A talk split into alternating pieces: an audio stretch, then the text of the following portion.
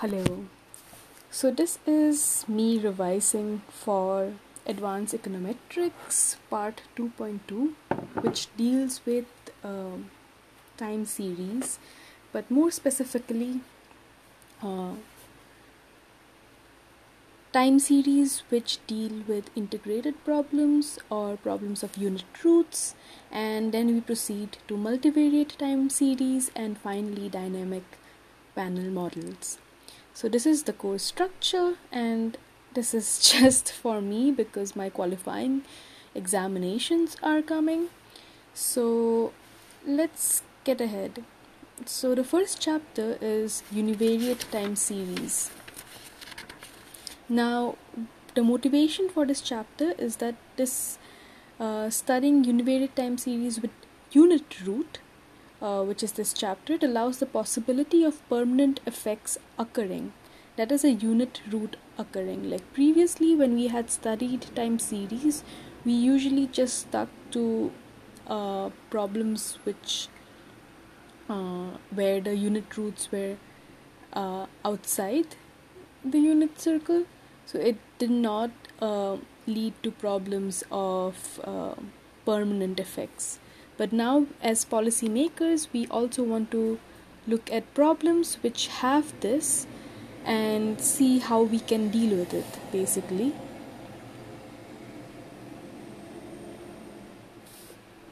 So, we'll be going for that.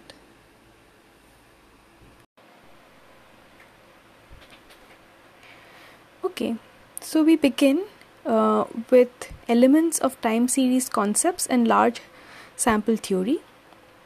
Try to recall what these concepts are and try to say them out loud uh, and just try to remember as much as possible of these.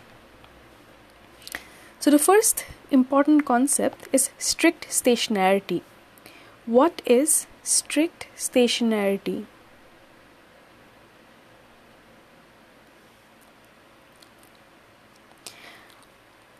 So, the very formal definition of strict stationarity is that a stochastic process in the k into 1 vector zt uh, is strictly stationary if for any subset uh, set of subscripts t1 t2 up till t9 tn n being a finite integer the joint distribution of zt zt plus t1 zt plus t2 up till zt plus tn depends only on t1 t2 till tn but not on t.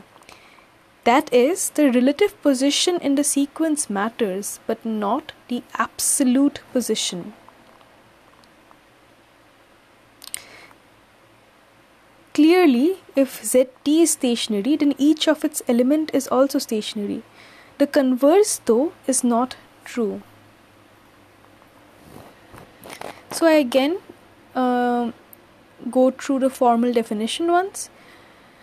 A stochastic process in the k into 1 vector zt is strictly stationary if for any set of subscripts t1, t2 up till tn n being a finite integer, the joint distribution of zt, zt plus t1, zt plus t2 up till zt plus tn depends only on t1, t2, tn, but not on t. That is, the relative position in the sequence matters, but not the absolute position. So, the very short definition in an informal way is that a stochastic process Zt is strictly stationary if for all t the joint distribution depends on the relative position in the sequence, but not in the absolute position. Again, a stochastic process Zt is strictly stationary if for all t the joint distribution depends on the relative position in the sequence, but not the absolute position. Now we move to the definition of weak stationarity, which is also known as covariance stationarity. The formal definition is again a stochastic process zt is weakly stationary or covariance stationary if the expectation of zt is equal to mu which is the mean and this mean is constant and finitely valued mean vector so the first condition to be a weakly covariant stationary uh, stochastic process is that the expectation of zt is mu which is a constant and finitely valued. The second condition is that the covariance of zt and zt minus s is equal to uh, expectation of zt minus mu multiplied by zt minus s minus mu is equal to uh, summation s is equal to summation minus s transpose s is equal to 0 to 1. So autocovariance matrices are finitely valued and depend only on the displacement in time that is the value of the difference between the time indices. So evidently if a time series is strictly stationary and all elements of its mean vector and its variance covariance mat- matrix are finite, then the time series is weakly stationary. An example of a univariate weakly stationary stochastic process is the white noise process, a serially uncorrelated process with mean 0. Zt with expectation Zt is equal to 0 and covariance zt zt minus h is equal to 0 for h is equal to is not equal to 0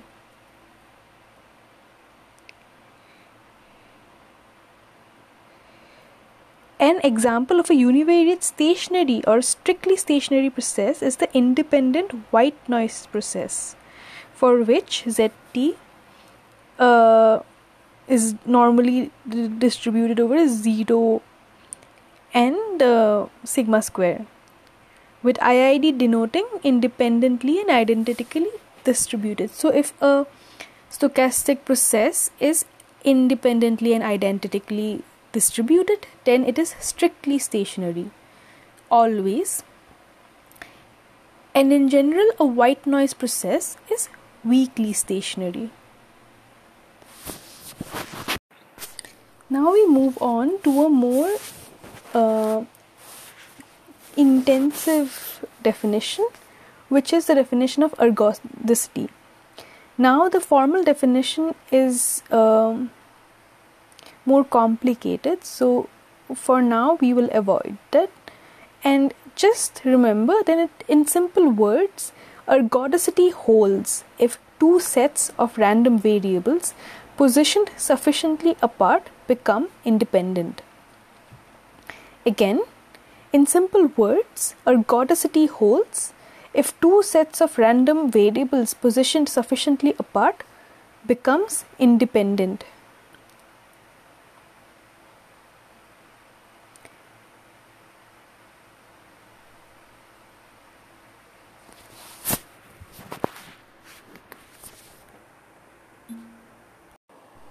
Now we move to the ergodic theorem which was given by Rao in 1973. So, the ergodic theorem is a law of large numbers, ensuring that we can consistently estimate any moment of an ergodic process if that moment exists and is finitely valued. So, the first thing is that let ZT be a stationary and ergodic process, of course, because we are dealing with ergodic processes here. It's called the ergodic theorem. So, the zt has to be ergodic and we usually work with stationary. And when we say stationary it's strictly stationary here. So let zt be a stationary and ergodic process with expectation of zt equal to mu. Then zt bar is equivalent to t inverse summation of zt from t is equal to 1 to capital T and it almost surely converges to mu.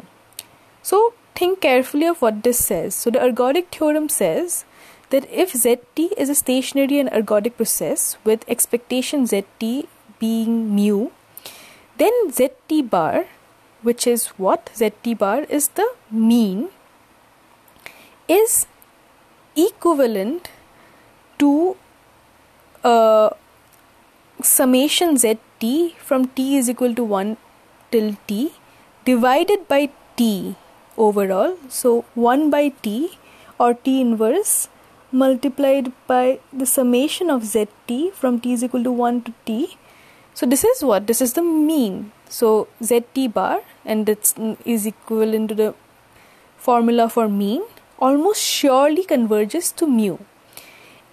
So again if zt is a stationary and ergodic process with expectation zt is equal to mu then the mean also almost surely converges to mu so hence as I said, the ergodic theorem is a law of large numbers, ensuring that we can consistently estimate any moment. And here we are estimating the mean, which is a moment of the process, of the ergodic process, and it converges to mu, which is also basically we are saying that the expect, like if the ergodic theorem says that the expectation zt is almost surely converge is equal to uh, the mean of the process. So expect the expected value of zt and the mean of the process are equivalent if it is a stationary and ergodic process. That is what the ergodic theorem says.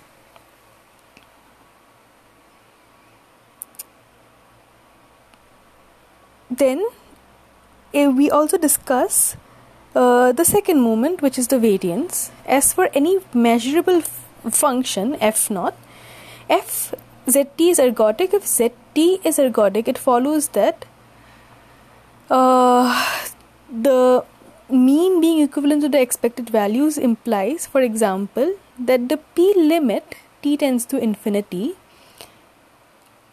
and the summation of z square divided by t is equal to the expected value of z square thus t inverse summation of z square t is equal to 1 to t is a consistent estimator of expectation of z square. Now here I am saying it as square but when I say zt square it is actually zt multiplied by zt transpose which is equivalent to zt square and just because it's easier to say I am saying it loud and it's also easier to remember when you think of it as uh, that uh, but uh, zt square is equivalent to zt multiplied by zt transpose. So again, uh, the mean being equivalent to the expected value also uh, implies that the probability limit of when t tends to infinity of the summation of zt dot zt transpose uh, from t is equal to 1 to t into multiplied by t inverse uh, is equal to the expectation of zt dot zt transpose. And thus it's a consistent estimator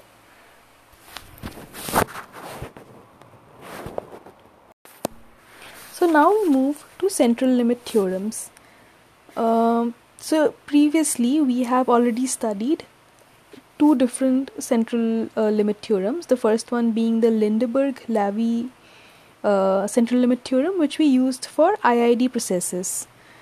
Then we also uh, used a central limit theorem for ergodic processes that are serially uncorrelated, which is the Billingsley CLT. Now we would move to another uh, central limit theorem, which is the Gordin's central limit theorem. And this is to derive the consistency and asymptotic normalities of the OLS estimator in a linear regression model with moment conditions that involve terms that are serially correlated.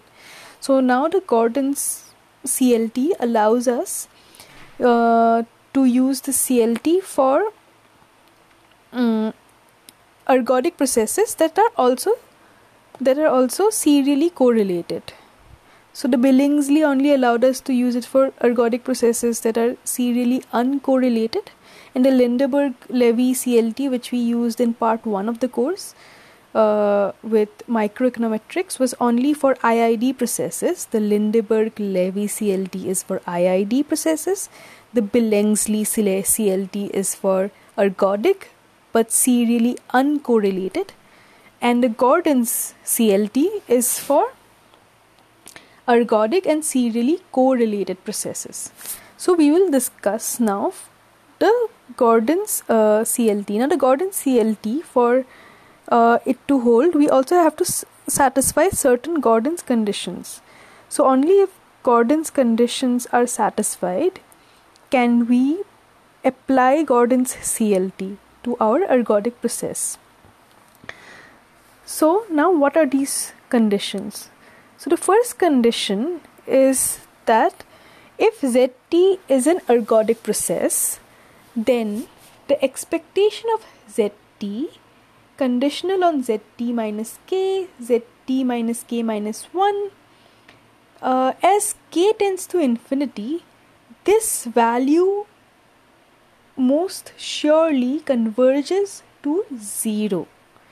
That is, the forecast of zt based on more and more past information approaches to 0. So it then must also hold that expectation z t is equal to 0. So I again repeat the first condition for Gordin's CLT. So the Gordin's condition number 1 is that the expected value of zt conditional on zt minus k, zt minus k minus 1 uh, dot dot and as it goes on as k tends to infinity it most surely converges to 0 that is the forecast of ZT based on more and more distant past information approaches 0. Now, for condition number 2, what does condition number 2 says? So first for condition number 2 we have to define something STK. S with subscript TK. What is that? STK is equal to the expectation of ZT conditional on the information set t minus k minus expectation zt conditional on the information set t minus k minus 1 so again uh, what is stk stk is our information shocks which is defined as the expectation of zt be conditional on uh, the information set t minus k. So uh, and minus expectation of zt conditional on the information set t minus k minus 1 so the information set t is defined as zt zt minus 1 dot dot dot so uh, information set zt minus k would be zt minus k, zt minus k minus 1, zt minus k minus 2 and so on and so forth.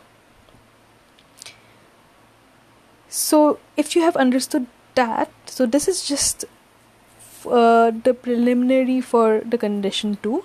The actual condition is that this information shock STK now the summation of the expectation of stk transpose dot stk uh, which is basically stk square so the expectation of stk square and this entire you think uh, to the power half?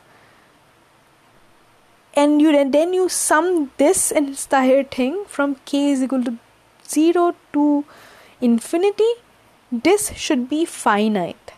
Now i don't know. I mean i think saying it out like it's easier to write down than to say it.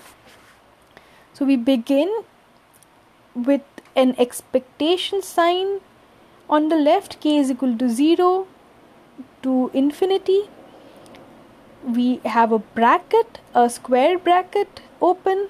Expectation stk transpose dot stk uh, and then uh, this entire expectation is within square bra- brackets which we uh, then have an exponent on this square bracket which is half. And this should be finite. So basically the expectation of stk square uh, to the power half and the sum of this entire thing k is equal to 0 to infinity should be finite. So if these two conditions are met and they hold true which is that the first again shortly the first condition the expectation zt uh, conditional on zt minus k zt minus k minus 1 dot dot dot mm, most surely converges to 0 as k approaches infinity and the um, expectation of stk square o, o, to the power half and summed from k is equal to 0 to infinity is finite then we can apply the Gordin's CLT so what is Gordin's CLT now? So if ZT is an ergodic process and suppose that Gordin's conditions are satisfied, then expectation ZT is equal to 0, which is the first moment, and the second moment is uh, converges.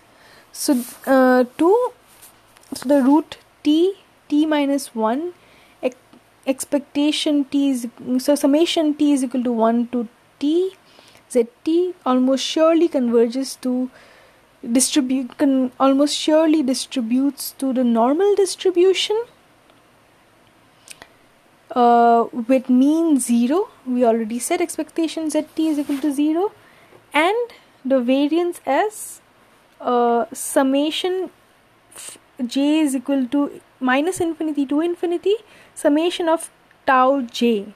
Now, what is tau j? Tau j is equal to, is equal to the expectation of zt dot zt minus j trans transpose. So, that is what the Gordin's CLT tells us. Continuing on the definitions, now we proceed to the definition of I/O process. What is a I/O process? It's a I/O process is a integrated of order 0 process. Now, the formal definition is YT is an I/O process that is integrated of order 0 if it is a weakly stationary process for which the long run variance namely limit tends to infinity variance uh, in brackets root t yt bar uh, close bracket is equal to summation from j minus infinity to infinity gamma j with gamma j being covariance yt yt minus j from j is equal to 0 1 2 till infinity and yt bar is the mean of course so 1 by t multiplied by summation from t is equal to 1 to t of yt. So, and these limit of variance a mean and the variance is finite and positive. So again, what is a IO process? A IO process is integrated of order 0 and uh, if it is a weakly stationary process for which the long run variance is finite and positive again a IO process integrated of order 0 example YT is a IO process. If it is a weakly stationary process with a finite and positive long run variance. Once again an IO process is one where uh, it is a weakly stationary process for which the long run process for which long run variance is finite and positive. And what is the long run variance? The long run variance uh, limit tends to infinity. Variance is root over t multiplied by the mean uh, is equal to summation j in infinity minus infinity to infinity uh, gamma j. And gamma j is covariance yt and yt minus j. Now what is an id process which is an integrated of order d? So we from io process we move to id process. An id process which is an integrated of order d process uh, it is if yt is an id process if its d difference uh, if its d difference delta d yt is io in particular if d is equal to 1 yt is called a unit root process. So uh, again an id process uh, y uh, so yt is an id process. If its dth difference delta dyt is io and in particular if d is equal to 1 then yt is called a unit root process